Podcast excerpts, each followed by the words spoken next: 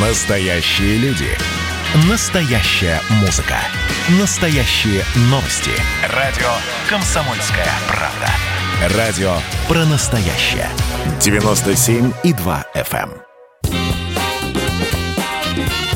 Был бы повод.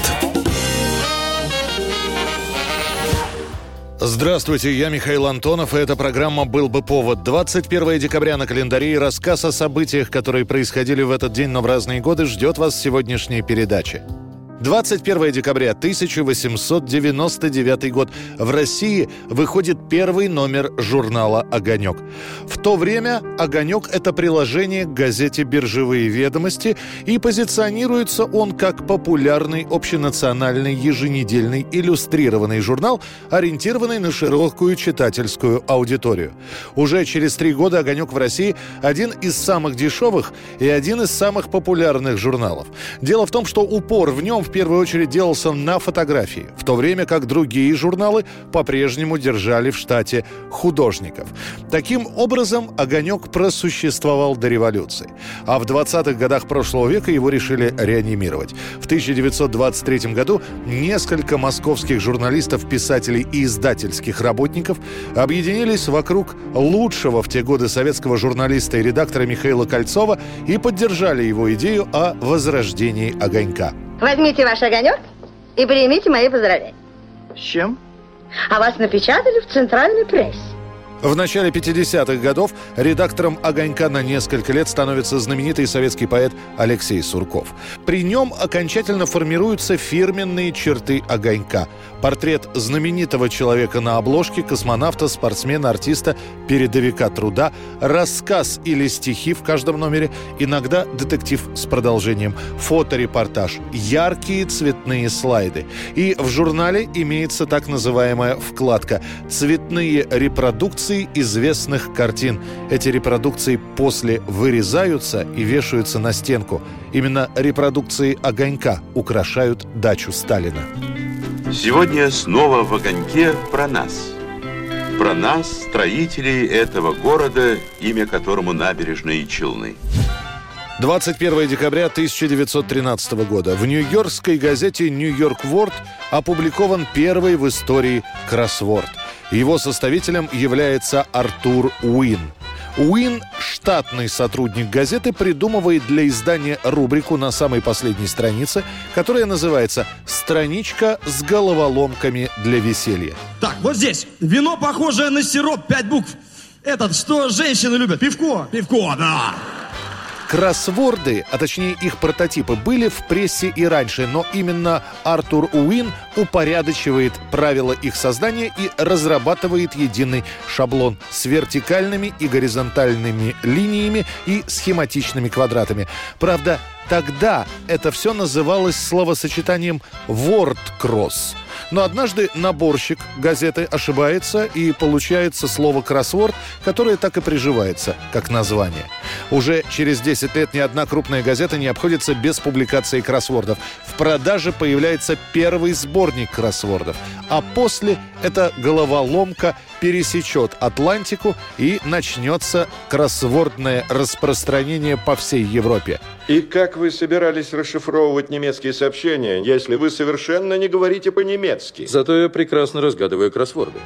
Что касается отца-создателя Артура Уина, то никаких дивидендов от своего изобретения он не получит, так как он не будет патентовать кроссворд.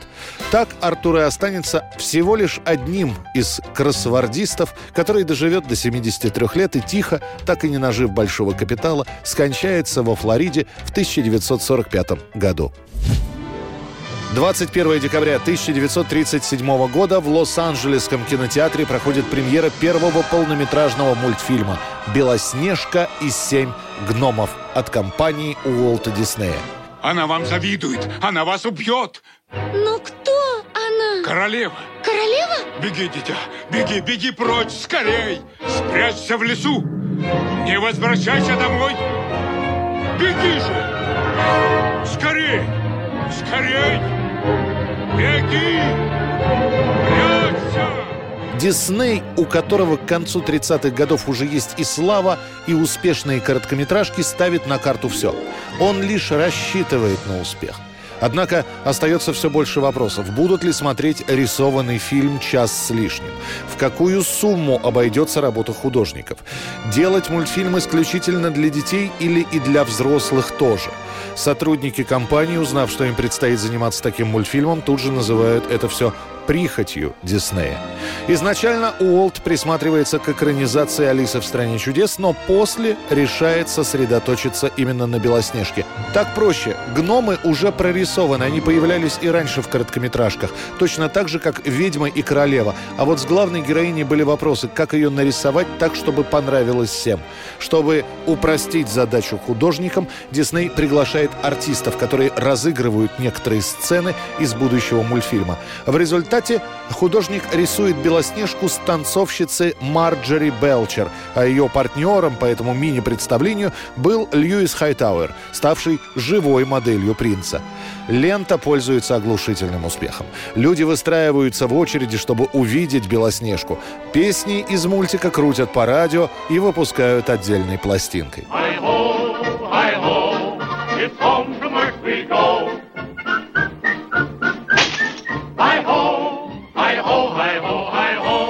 За создание «Белоснежки и семи гномов» Уолт Дисней получает восемь «Оскаров». Один большой и семь маленьких. Вручает ему эту награду юная звезда тех лет Ширли Темпл, которой на тот момент было всего десять лет.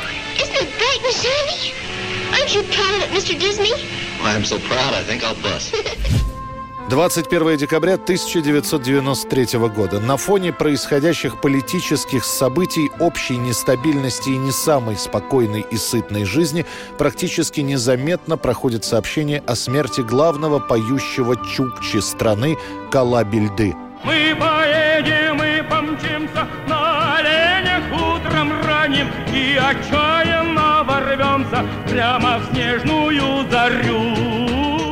Обласканный и постоянно появлявшийся на экранах во времена Брежнева Николай Иванович Бельды, который на самом деле был не чукчей, а нанайцем, после смерти генсека как-то пропал с экрана. Наступали новые времена, концертов становилось все меньше, а к концу восьмидесятых их не стало вообще. В итоге, бросив московскую жизнь, Кола Бельды уезжает из столицы в Хабаровск, там он женится и фактически отойдет от концертной деятельности. Ему станет плохо в магазине. Приехавшая скорая уже ничем не сможет помочь. Новость о смерти Кола Бельды затеряется где-то на последних полосах федеральной прессы. Это была программа «Был бы повод» и рассказ о событиях, которые происходили в этот день, двадцать первого декабря, но в разные годы. Очередной выпуск завтра. В студии был Михаил Антонов. До встречи. Едем, едем мы тайгой, и неудержимо. Лес таежный, лес густой, пролетает и мимо. А за спиной летит снежок, мчатся нарты кручи. Борзый конь хорошо, и шаг хорошо, и верблюда хорошо, а олени лучше. Был бы повод.